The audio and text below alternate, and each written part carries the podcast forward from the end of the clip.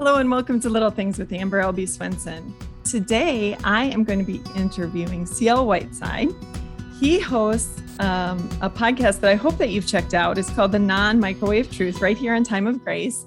And my producer sent it to me probably mm, back in maybe April or May when he first started doing this for Time of Grace. And I fell in love with it right away. So I'm super excited to interview him today and let you guys know a little more about him. All right. So first of all, we're going to start out with a first world problem. Uh-oh, I don't okay. usually do this, but if you've listened to C L, he does. So we call it a first world problem because it's not really a problem. It's something that our minds get to thinking about a little bit outside of the box that helps us um, grasp the Bible, but just kind of wondering like, what in the world would God say about this? Or what is the answer or solution to this? It's not heaven or hell. It doesn't matter if you're right or wrong. It's more so just an opinion and taking a guess and just seeing how our minds work. Just thinking outside the box. That is a first world problem. So here's my first world problem for you, C L. What kind of distractions do you think the disciples faced? So we have to deal with, you know, Netflix and Amazon Prime and everything we can see on our phones. So what distractions do you think were problems for the disciples? Some of the distractions I think the disciples had were, especially like who's who's greater, but I'm guessing they all didn't perform the same type of miracles. So when God gave them the power to perform different miracles, I'm guessing that some of them did different things. And they probably argued like, you know, my miracle is way better than yours. Like, no, mine was definitely better than yours. And just small, simple things from eating what they're going to eat to who does Jesus like the best, to how people were perceiving him and reacting to the different things that they were saying. So that's something I, I would guess. What do you guess? I was thinking the same thing. I was thinking of how they like to argue along the way. So I think their mm-hmm. distractions were probably pretty petty. But then also when they started the church, we know that, um, you know, the widows were being overlooked. So there were, there were some functions in the church that they had to, you know, they could see as distractions, but they had to sort of, um, what's the word I'm looking for? I'm trying to think of, they had to give it to someone else. They had to delegate yes. those things to other people so that it wouldn't um, become a distraction to them so that they could keep doing the teaching and the preaching. So, you know, I think, I think there was probably distractions that every generation has to deal with. Mm-hmm. So I think they probably had some typical men things they argued about too. Probably some Pharisaical things where they got a little bit like the Pharisee. Who's the best Pharisee? Who's the best at this? Who's the best? I don't know what type of sport they had back then. I always think about like um, the Roman Empire and gladiators, who they would bet on fighting, like it's U F C fighting and stuff. But maybe they had that. Maybe they didn't back then. Yeah, no, for sure. All right. You want me to say it or you want to say it? What time is it? It is dinner time. You have awesome. Been watching. That's good. I did my research. Dinner time is the main entree. It's the source of our time together. It's something we want to chew on and digest together. That is dinner time. So C L, how did you come to do the non-microwave truth? And what was the idea behind starting this podcast?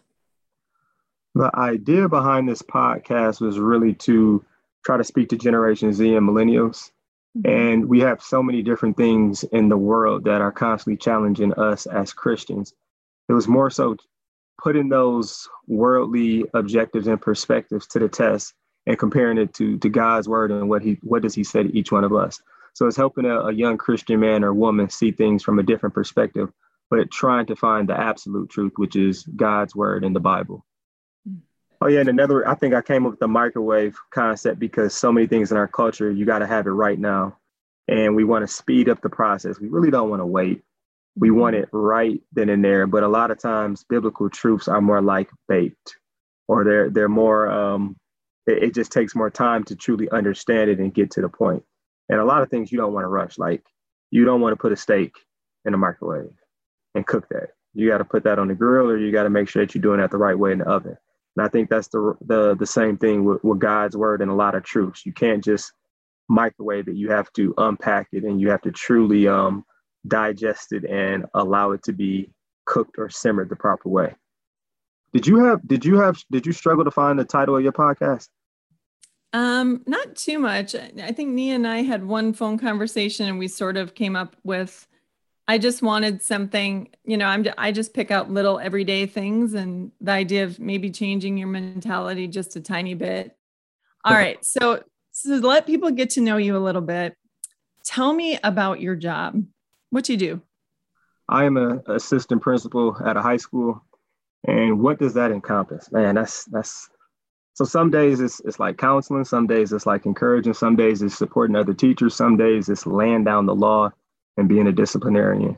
And then besides that, I also coach football and basketball. And for a number of years, I was running the weight room. So I usually stay busy doing those type of things. But a, a lot of it is just dealing with the kids and helping the culture of the school and trying to dictate or keep kids on a straight line. So for the most part, you're dealing with fourteen to eighteen, nineteen year olds, somewhere yes. in there. Mm-hmm. Okay. So talking about that age groups, what are some of the biggest challenges that you see teens facing today? I think it's the same issues that some of us adults face at times. It's like, what is our identity and what is our identity going to be wrapped in? And I think it's just challenging for them because they have so many different things pulling at them.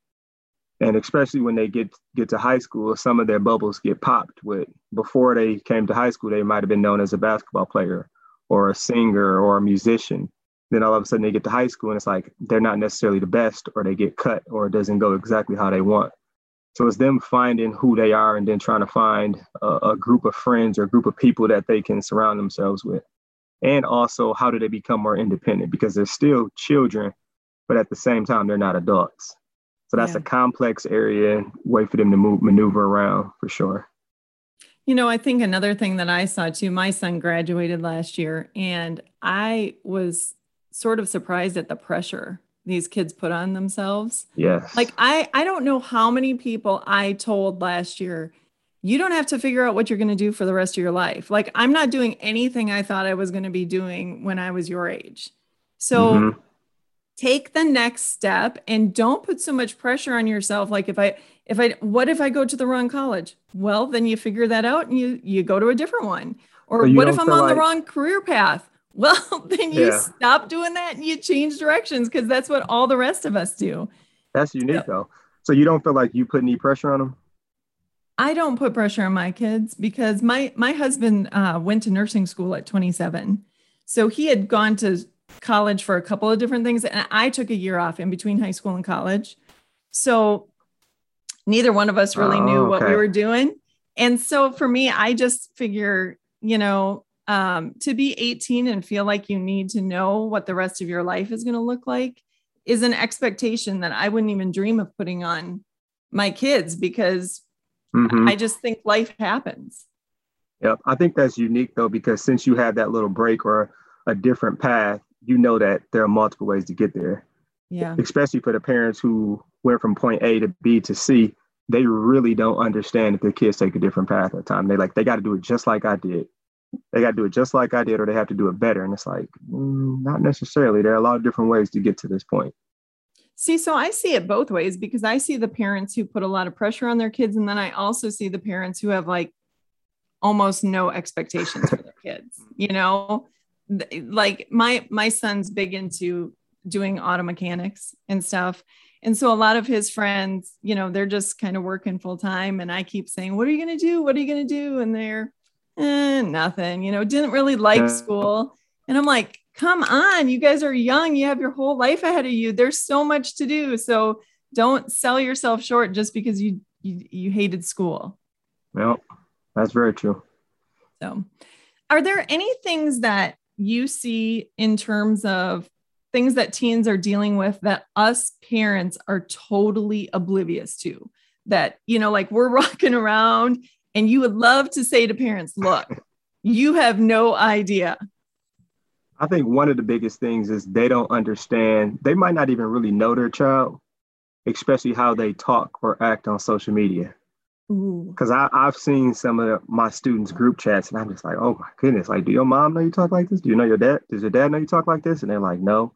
And parents probably are oblivious to their children being a different person in that space. Because when you're behind the screen and you have that peer pressure and you have other people who are kind of influencing and encouraging you to act a certain way, they usually give into that, that type of pressure. So they usually don't know their child as well as they think they do.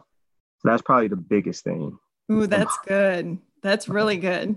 I know that my kids, um, every once in a while, they, uh, you know, I'm, I have them for Snapchat and, you know, I'm on their Instagram pages, and all of a You're sudden, friends you know, with them? What? You are friends with them? Yeah. Oh, yeah. Okay. You sure you're but not like on the private story? Well, that's what I was going to okay. say. Every once in a while, I get a little message that says, so-and-so posted a private story. And then I'm like, what, what are you doing blocking me? Yeah. What's going on? What's, so yeah, I think you're, I think you're right on. I think a lot of parents have no idea, or they're, they're friends on Facebook or Instagram, they're, you know, matched up or whatever, but the kids have more than one account, you know, or like yes. you said, the private chats, you know, that we aren't privy to. And so, yep, a Finsta or something crazy. Yep. They yeah. definitely do. Ooh, that's good. So is there something we should be doing about that, or just making sure something that we're talking I, to I them? Encourage parents to do is just every once in a while, ask your kid to see their phone. Yeah. And if they can't give you their phone and just say, hey, show me, like, log on, let me see what you're putting on there, then that's a red flag, because they have to know, or they have to feel comfortable showing you. And if they can't show you, that means they have stuff on there they shouldn't have on there. Good to know. Good to know. Mm-hmm.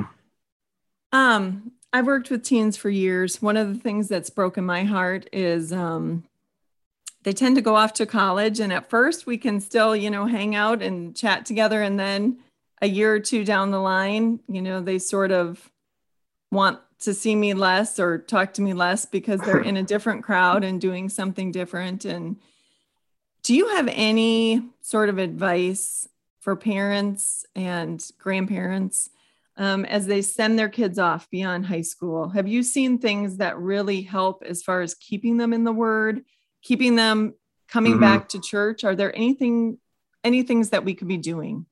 I think even before they leave, it's really trying to help them see that going to church is not just a religious activity. Mm-hmm. It's not something we do just to ju- do. It's more so showing them how the church has impacted your life in a, in a positive way. For a lot of, I would say, Generation Z and millennials, if it's not entertaining or they don't get something out of it, they don't see how it's impacting their life. It's like, why in the world would I go? And if they don't see it actually helping them and being beneficial, being beneficial, it's like, I don't want to go to church. Like, for what? And also just being real with them, like, hey, yeah, this pastor doesn't fit you, so you should find somewhere else. Because I think sometimes parents are like, you should just listen to him. You should just listen to him. And it's like, this might not be the place for you. And that's absolutely okay, but you need to find a different place. You need to go ahead and struggle with different things in the Word and find someone who could actually feed you and you can relate to. I think when they don't see someone who can relate to them right away, they kind of just say, forget it. And parents are like, well, why don't you get it? And it's like, I don't want to. Everything else in my life is entertaining. Why can't this be entertaining or fun or impactful, or I find meaning in it actually? I'm doing this for you instead of doing it for myself. Yeah. One of the things that I think is really important too for older people to realize who don't necessarily have a college age kid, or um, they've been out of it for a while. When I used to teach my uh, women's Bible studies, I would say to the women, do you know how important it is that when these college students come back, people actually notice them and say, mm-hmm. hey, how are you doing? And they would say, yeah, but we don't know anything about them. And I would say, well, then you should be talking to them. Then you should no. be saying, where are you going to school? And how is it? And how are your classes? And do you have good professors? And, you know, it's not hard to take three minutes and open up and talk to these young adults and make them feel like we care that you're here. Mm. And I think that's one thing that the church can do. And more often than not, when I start talking to those young adults, I, you know, I end up having a half hour conversation, and they're, they're great people. You know, if yep. you just go up and start talking to them, they, they're more than happy to talk to you. So yeah. I, I think it goes both ways, you know, as far as what our young adults are looking for in a church, but also making sure that the church is welcoming them. Yeah, taking time is so tough because we all get so busy. Like, we all have our different things that we're dealing with, no, different issues. And that is true, though, because I think about some of my, my former athletes, how I try to text them, or even once in a while I hit them up and say, hey, you want to do a devotion on the on the Bible app, usually they're very receptive to it. It's just more so, do I remember and make the time to actually reach out and do it? So that is tough, but that's actually, that that's like the only way though. You got to yeah. make the time to do it. So what are some ways that you see teens being pulled into secular ideology, and what truths, if any, are Christian teens embracing from the secular world? So you brought up identity before, um, but is there anything else that you're seeing? Yeah, I think uh, a big one is just um, who do you love? And like mm-hmm. the the concept and term of of love. And it's funny because we had a student who had like a shirt that was like, um, a man can kiss a man and a woman can kiss a woman. There are bigger issues in the world. And I was just kind of like, well, what does that mean to you? She's like, well, you know, like in Afghanistan and stuff. I was like, well, what does God say about a man and a man kissing? She's like, well, in my opinion. I'm like, no, I'm not talking about your opinion. Like, what, what does God say? So I think it's really tough because they want to be accept. They want to they want to accept other cultures and other views and other philosophies. But at the same time, you don't want to forfeit what God is telling you. And there's a way to love someone and not agree with someone. And I think that's probably one of the biggest things that people struggle with. Like, just because I disagree with you doesn't mean I hate you. It doesn't mean that I, I dislike you or I want you to go to hell or it's the end of the world. It's just I don't agree with you. And I'm going to tell you why I don't agree with you, because it's not necessarily my opinion I'm basing this off of. I'm basing this off of God's word. So that's yeah. something that they're constantly being being pulled to to figure out and be like, well, if you don't agree, then you don't like me. It's like, nah, it's not like that all the time. And I yeah. think another one is that there, there are things that kind of influence them that they don't even know, like music and T V and and just uh, things of the, of the media and the entertainment. And they don't even know it. But all of a sudden you rapping a song that's talking about objectifying women and smoking and drinking, and you like, well, I just like the beat. It's like, no, you actually, this starts to become okay to you. We become callous to the different stuff that we are constantly feeding our minds. So that's just something that some of them are very conscious of, because I know some of my students are like, yeah, I'm off social media. And some of them, they just can't help it. And they're like, it's not having any effect on me. What I listen to doesn't have any effect on me. So that's probably the biggest thing in just battling, all right, what really is influencing me and impacting me? Because we're kind of in denial about that. What what have you seen for your, your, your kids?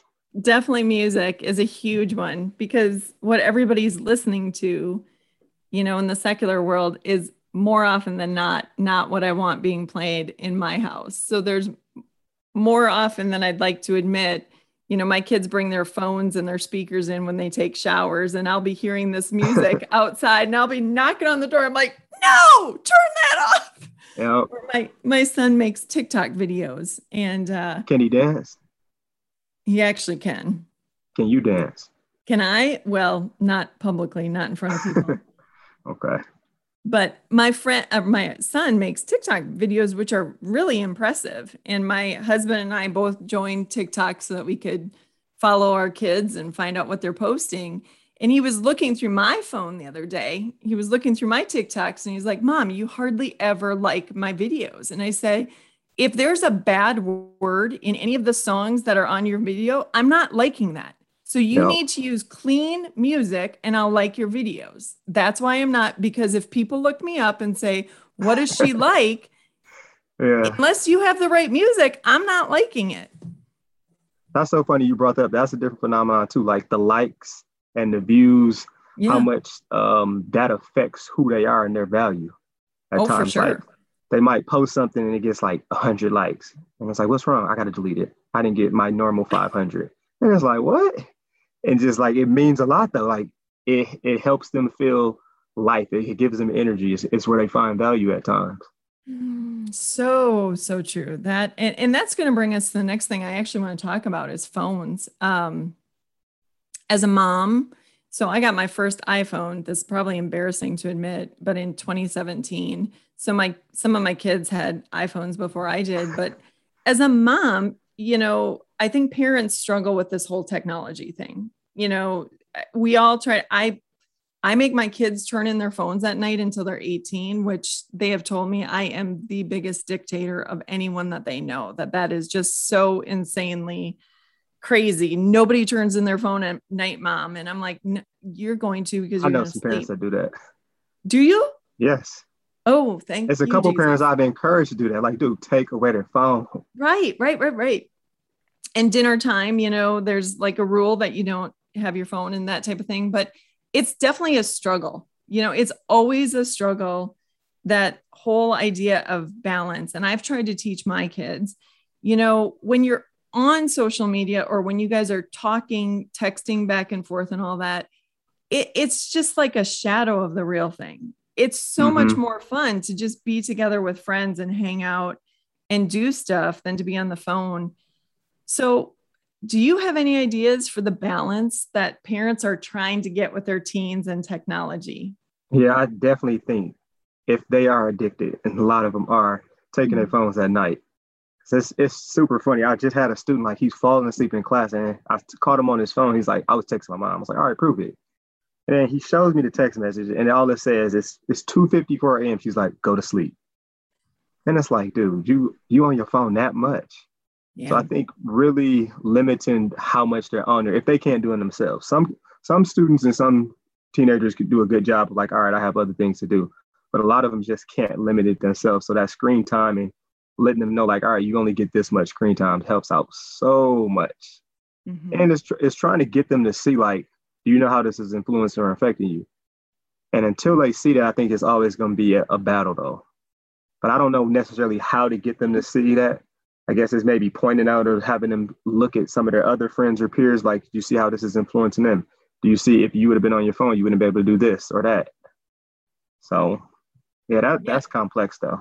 I have to say, too, at first, when my kids got their phones and I was taking them at night, you know, at three in the morning, when one of their friends texts or calls or something, the next morning I'd get up and I'd say, yeah, you need to tell Josh that I'm the one who's getting that phone call. So he needs to not call at three a.m. He should be sleeping. Yeah, like, so, why are you calling so late, man? What's wrong? Yeah, with you? Exactly. That's just it. And that's why I, I don't even know that most parents understand how much their kids are on those phones at night if if they're not being monitored. Uh, I think that's something that millennials have passed down to them, though. That they have to have their technology all the time. It's got to be on your hip. You really can't turn it off. You might miss something. That's probably the biggest fear. I'm going to miss something. I'm going to miss this text. I'm going to miss the latest thing that's happening. It's like, if it's that important, you will find out about it. Somebody else is going to tell you. Yeah. And let's face it too. I mean, as parents, you have to be setting the example. You know, if you're not, because mm-hmm. a lot of parents are sitting on their phones as much or more than their kids are. So if you're not willing to to do the same, then you, you can't really talk to your kids about it. Nope. So, C L, do you have any ideas for things that parents and grandparents can do um, to help their kids sort of, you know, not get swallowed up by secular culture? I think one of the big things is allowing them to express and share the things that they disagree with mm-hmm. and allow them to challenge things. I think sometimes we act like people aren't Christians when they challenge something that's in the Bible or they challenge God. And I don't think that's necessarily anything wrong with it, especially if you actually research it. So sometimes what I see, um, w- what we do as people is we hear something new and then we research that and we leave it at that. But it's also like, if you hear this new thing, go ahead and research it, but also research the Bible. Also look at the biblical truth and then compare and see who's going to win. And you'll be surprised, like, the Bible's going to win. Like, at the end of the day, it's going to win. And if it doesn't win, that's because it's attacking something that we might be struggling with to the point that we feel like it's our identity or allowing our feelings to rule. But if you really get to challenge in the Bible and you really get to do your research, you're going to be shocked and amazed. You'll be like, man, this is true. I don't necessarily feel like doing this, but this this is the truth.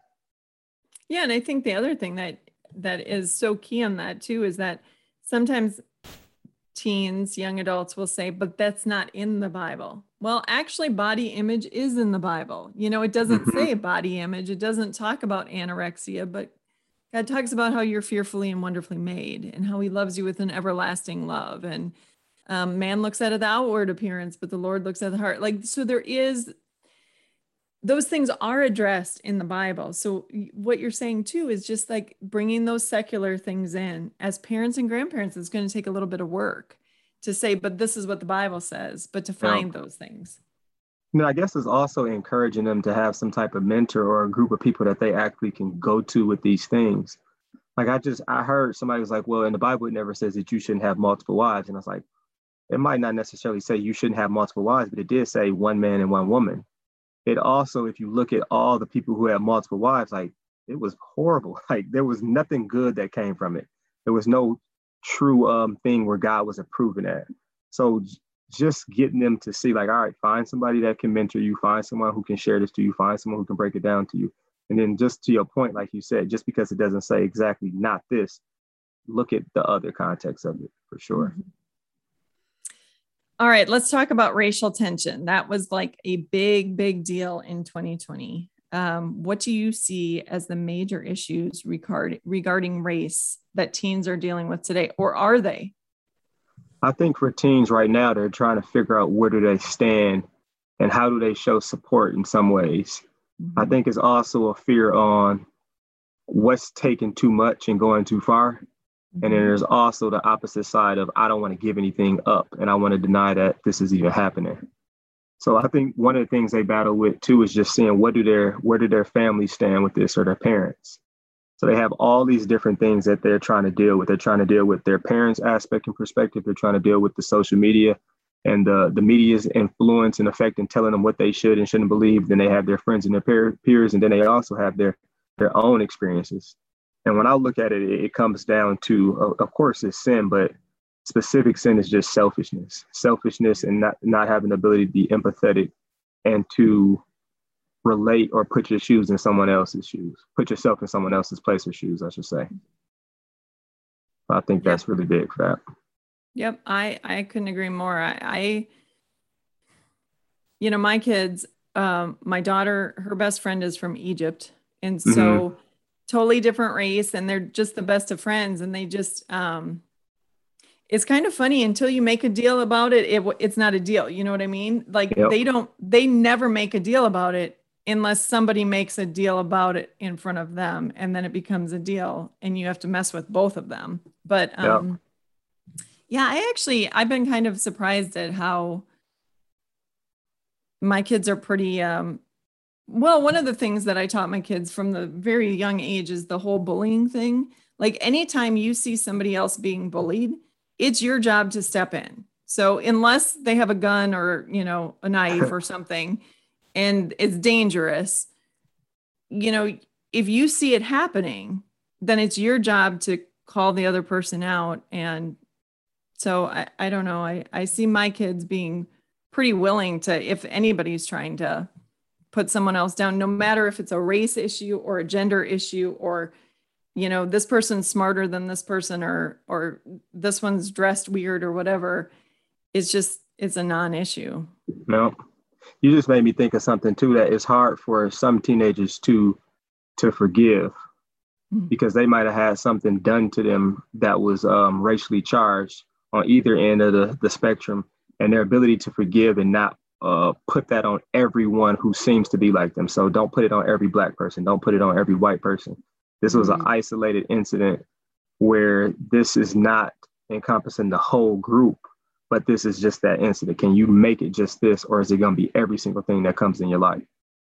And it's just a, a mentality and a mindset, because like you said, it's it's how much should you bring it up though? That's very that's very tough, because you can't deny race and right. racial issues and tension, tension. But at the same time, you also can't contribute it to every single thing that happens in your life that doesn't go your way. So right. that's probably the, the toughest part. And then when you have someone who doesn't agree with you, does that mean they're they're racist or they're sexist, or what does that really mean? But just figuring out that why and just getting to know each person is the toughest part. Because we do we have time to do that? I don't know. Do I even want to do that? You could be just like the last person who hurt me. Yeah. So. And yeah, that's actually really good, because I think sometimes teens have a chance, have a tendency to overreact that way. You know, this teacher, well, this teacher just hates girls, so I know I'm not going to get a good grade in his class. And I'm, you know, it's like, well, hold on, hold on. Just because the last person said that doesn't mean, you know. Yep. That's so, so true. Because we have, we have some students who, they'll quickly go like, that was racially charged. And it's like, well, can you explain to me why? Well, this person got away with this. It's like, they didn't get away with this. well, this person got this consequence. They got this consequence because they did this and this. Like, oh, I didn't know that. They didn't tell me that. It's like, duh, they're not going to tell you exactly why they got in trouble and why they're in that situation. They're going to try to bring that up. I think that's something people do all the time when when they get in trouble, especially parents bring that up. Yeah. Sometimes it's because, oh, you're doing this because I'm black. No, you're doing this because I'm white. You're doing this because you don't have any kids. You're doing this because you're younger. You're doing this. So they bring up anything to try to get out of something. It's like if you get pulled over by a police officer, you might say you pulled me over because I'm a woman. You might yeah. you pulled me over because I'm black at times. So all of that stuff can, can definitely have some truth in it. But is it always true? Is a tough part. You brought up forgiveness, actually. And so I wanted to bring up cancel culture. Um, it's a pretty hot topic in our culture, clearly. Uh, and yet Jesus tells us to forgive seventy times, seven times. Do you see teens um, embracing the cancel culture, or do you think they tend to be more forgiving? Um, it depends on how hurt they are. And it kind of depends on their personality and their perspective on it. For some, they can let stuff just roll off their back pretty easily. But for some, it's like, this has continuously happened to me. I am hurting and I'm sick of forgiving over and over and over again. More so, this needs to change. So that's probably the, the thing that makes them most frustrated at times. It's just like, why should I have to forgive when really this group of people or this person should change? It shouldn't be me having to forgive. And sometimes it's just reminding them, like, you can still forgive, but not necessarily forget or all of a sudden have to be buddy-buddy with that person. Forgiving a lot of times is doing something for yourself and not always just for them, because you, you can't swallow poison and expect it to affect somebody else. And you not forgiving sometimes is, is affecting you more negatively than it is affecting that other person. Yeah, but I think you hit on something that's really important for our teens to learn, and that's boundaries. You know, like you mm-hmm. said, just because you forgive somebody doesn't mean you let them do it again and again and again. So it was Maya Angelou that said, if a person shows you who they are, believe them. You know, and so when my yep. kids come home and say, so-and-so did this, and it really stunk and they really hurt my feelings, I'm like, you know, definitely forgive them. Give them another chance, but just keep in the back of your mind, you know, like, uh, and then when that happens again, we're sort of like, okay, now, you know, no. you got to have boundaries. You can't tell them everything because their tendency is to throw it back in your face at the worst possible moment. So, you know, learning those things, not letting yourself get walked on all the time, forgiving, being loving, but putting those boundaries up um, is an important part of being a teen. Yep, it truly is. And I think that you just have to, um, like kind of given the the police example, is you have to assess and understand where, where people are coming from. So when I look at a, a police thing, especially for like for blacks, you have to understand that if their encounters have been with police officers and they have been negative, they're going to have in their mind, we're going to have in our mind necessarily that um, this police officer is pulling over, pulling me up, pulling me over for X, Y, and Z. So that doesn't, that doesn't give me or anyone the right to be like, well, that's not what happened, because we don't really know. It's more so assessing the situation and then just also being real about what happened. Why did, why did this happen? And I think when we're not in that position, sometimes we discredit it. Yeah. And then sometimes when we are in that position, you also don't want to be um, victim blaming too. So that's the the toughest and the finest line on how do you make progress with that, though. Because sometimes it's absolutely real. And sometimes it's like, is this because of something else that happened to me or experience that I had before? And both yep. are real, but doesn't always make it a fact. And what do my you even son, do with it? My son has a nineteen seventy Chevelle that is loud and fast. And so he knows, we've told him from day one, you will get pulled over every single time you go too fast. So don't be surprised. It's going to happen. If, if you're doing it, they're going to notice you because you're, you're, your car's loud. So don't be surprised.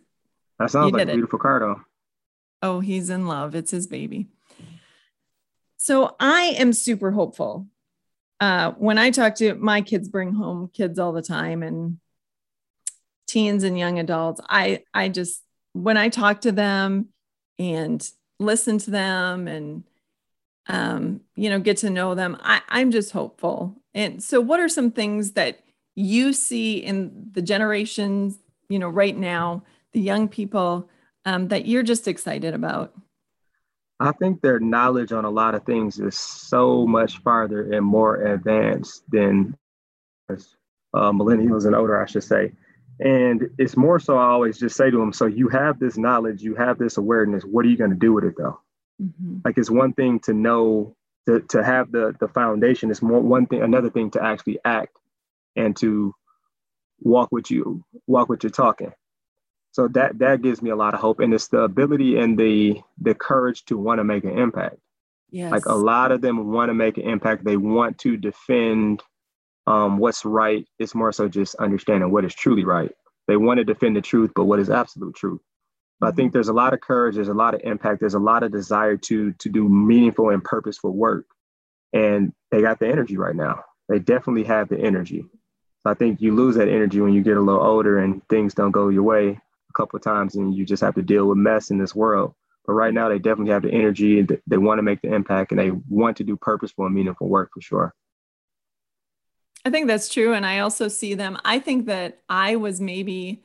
I think I had more tunnel vision when I was young than they do. They seem to be more aware of people around them, I think, from what I see anyway. Mm-hmm. Um, just yesterday, I was going to just mow my front yard quick. And I brought the lawnmower over, and my son and his friend were over working on their trucks. And I just, you know, pulled the cord a couple times and it didn't go. And my My son's friend just stepped right over. He's like, let me get that for you. And I go, I'm fairly embarrassed, but thank you for noticing. You know, he didn't yeah. just let me sit there and figure it out. He, I mean, he, he was aware. He's working on his own truck, but he, he's watching me bring the lawnmower up over, and he didn't sit and watch me struggle. You know, he just immediately was like, she needs help. So yeah. I, I love that they're more aware, I think, than, than I was at that age. I'm not so sure I noticed people more. So yeah. Especially that, when they don't have the phone in their hand. Yeah, no, for sure. For yeah. sure.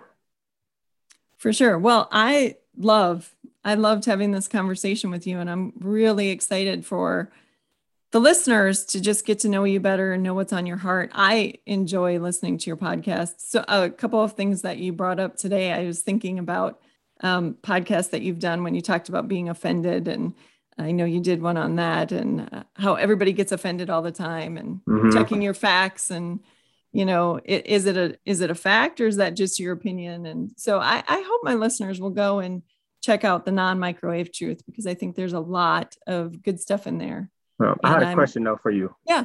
Is there anything that you think that you really did a good job of talking to your children about? And also, is there anything that you feel like, man, I wish I probably would have talked to them about this a little more? Mm. Well, I definitely learned. So my youngest is thirteen right now, and I think I was way too structured with my first. Um, so, you know, I had a, I had a certain expectation and a certain way that I thought things should go. Mm-hmm. And I have a, I have a child who has dyslexia. And so when that child came along, um, everything got blown out the window as far as expectations. So because school didn't go the way it should go. And so that really taught me that um, I had started out with these expectations of how I thought school should be, and, you know, what it should look like for all my kids. And, and pretty early on, I figured out that wasn't going to be the way it was going to be. And I wish that I would have learned that earlier, just because I would have been far less stressed out when things don't turn out.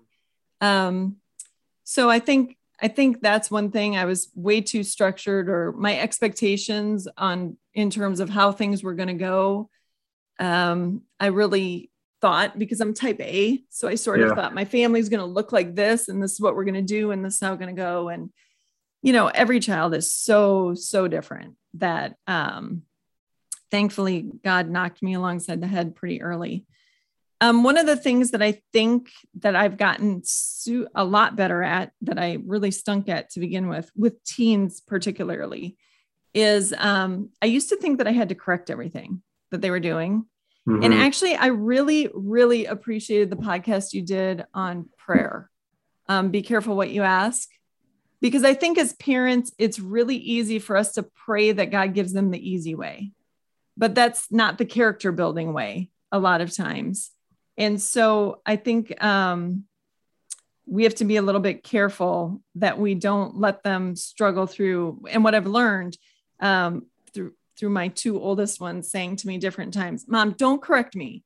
Just let me figure it out. You know, just, just mm, back off. And, and I think the more I've learned to do that and uh, sit on the sidelines and pray. And I, the other thing that I've learned that I probably should have learned earlier, but I can't, I can't tell people enough to do, is find the positives and find reasons to encourage your children. Because absolutely the biggest motivator for almost all of us is not the times that people are telling us what we're doing wrong, but the times that people are coming behind you and going, yep, you are true. Amazing.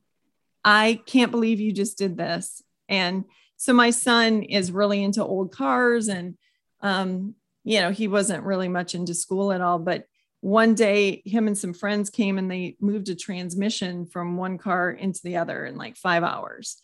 And they they took work. the initiative to buy this old truck that was totaled, to tow it to our house, to move the transmission from one vehicle to another, to get the tow truck back, to tow it away. And I just, I went out there to all these kids who, you know, don't do well in school. And I'm like, you guys are geniuses. This is so amazing that you guys know how to do this and you're taking initiative. And, and, you know, when you get behind your teens and young adults and, and just let them know that you're behind them. I mean, those guys were just beaming. Yeah. And these are not kids who do well in school. So they don't typically hear that. They're typically hearing, why is your paper late? And why don't you have this done? And why'd you skip school yesterday? And, you know, so, I mean, I think, I think one of the big lessons for me is that find ways to encourage your kids, find ways to, um, find them doing the right thing. And that will do so much more than nitpicking. Mm-hmm. And I have another question. Yep. Especially since you're a parent. Because I always wonder this type of stuff with parents, because I don't have any kids, but do you feel like you were the first person to talk to your, your kids about sex? No. Or drugs or, or racism or any of those things of that nature? No. In fact, we, um, you know, the first child is an experiment. And so uh, I think I could have done better with that too. I found out later that they had learned a whole lot on the bus that I didn't realize. Little Timmy watching something he shouldn't have been watching. Well, and because older they brother were, or sister. They were going to a Christian school. So I sort of assumed that the bus full of Christians wasn't going to be what it was, but that wasn't true at all. So Um, no, I don't think I was the first one to talk. My thirteen-year-old, what age was this? Um, probably seventh or eighth grade. That's that's the tough part too. What age do you need to do this in? So I think we started now as our kids got younger. We've uh, done a better job, but I one of the ways I like to do it, quite honestly, what I've learned, I never used to watch T V at all. I had too many things to do. And as my kids got to be teens, one of the best experiences for teaching, I think, is sitting down and watching shows with them. So, you know, one of the things we watched uh, off the bat was Psych. My daughter got into my, my oldest is a daughter. And, you know, so when they're hopping in bed together, I'm like, whoa, hold on, pause. You guys, like, this is not the way to do it. And then, of course, when the relationship doesn't work, that's the time to say, see, see why this just yep. causes so many issues. And, and so we've, I make a point almost eh, four or five nights a week.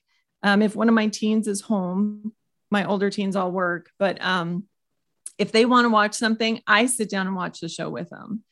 And, you know, even as far as language, that's a factor. We don't watch rated R things. So we've already got that barrier up, but um, so even in terms of drugs, like you said, one of the great things for that is my husband's a nurse, and he used to get the overdoses on his floor from oh, okay. E R. And so he has been crucial. I mean, he's been right on there with my kids saying, you know, people who use heroin are always chasing their first high. So you don't get a one chance to just try it. You're addicted the first yep. time. So you can't do it. So my, my husband's been really good about, uh, you know, even people on meth, he's like, it'll mess you up. Like you can't, you can't do it. You, you just can't. So, um, but I think watching shows, I think that's a really good w- way to start discussions. We have, um, prayers and devotions every night together as a family, every night. And we read the Bible awesome. together.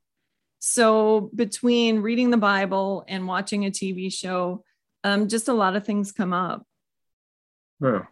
I think you hit on the hit on the head a couple of things I think parents forget too. They they forget that they need to have a number of conversations. Like it's not just one conversation about the birds and bees and then you stop. And then I think some parents really forget too that even though they get to sixteen, seventeen, eighteen, even nineteen, they're not adults. Because I know some parents are like, well, they're going to do what they're going to do. So I'm just going to, I'm going to get them the condoms, actually. And it's like, what? Uh, like, they still will listen to you, actually. They still want to hear what you have to say. They, it might be a little battle right then and there, but they're listening more than you think. So that those ongoing conversations, and it sounds like you're very intentional, is awesome. Well, I think one of the hardest conversations that I didn't realize that I needed to have, I told Pastor Mike this um, when we did the abortion series. But one of my children has had a relationship for two years already. And we have all kinds of rules about being alone and, and all mm-hmm. this stuff. But, you know, the bottom line is when they drive away in their car, they leave for the day. And I, I don't know where they are and what they're doing. So, you know, they know what our expectations are, but the bottom line is I don't know. And so for the first time ever, I had the conversation that, you know, I know you know what's right and I get it, but I just want to make sure you understand that if something happens and if there is a baby, you know, I want to see my grandkids. I don't mm-hmm. want you to think that abortion is the only way out for you. So I want to make sure that you understand that if things don't go as planned, um, I want to be part of the conversation. And I don't know who was more red, me or the child, as I was saying this. And honestly, the child looked at me. I mean, I'm saying child, I'm trying to keep sex out of it and everything. But um, this, my, my child was like, oh my gosh, Mom, I can't believe you just said that. And I'm like, I just, I just think, I mean, I just want you to know that mm-hmm. I, I want to be part of the conversation. And I don't want you to feel like, if you don't do, if you don't live a certain way, you can't come talk to me. And so. Yeah. Cause it only takes one time. It, that's exactly right. And, and, you know, I think the other thing that I'm trying to learn, which is really hard for me sometimes, is um, to just be super transparent with my kids about what I did right and what I did wrong. And to just be like, you know, you think that you can't talk to me because I did everything right. I didn't do everything right. And mm-hmm. so um, you can talk to me.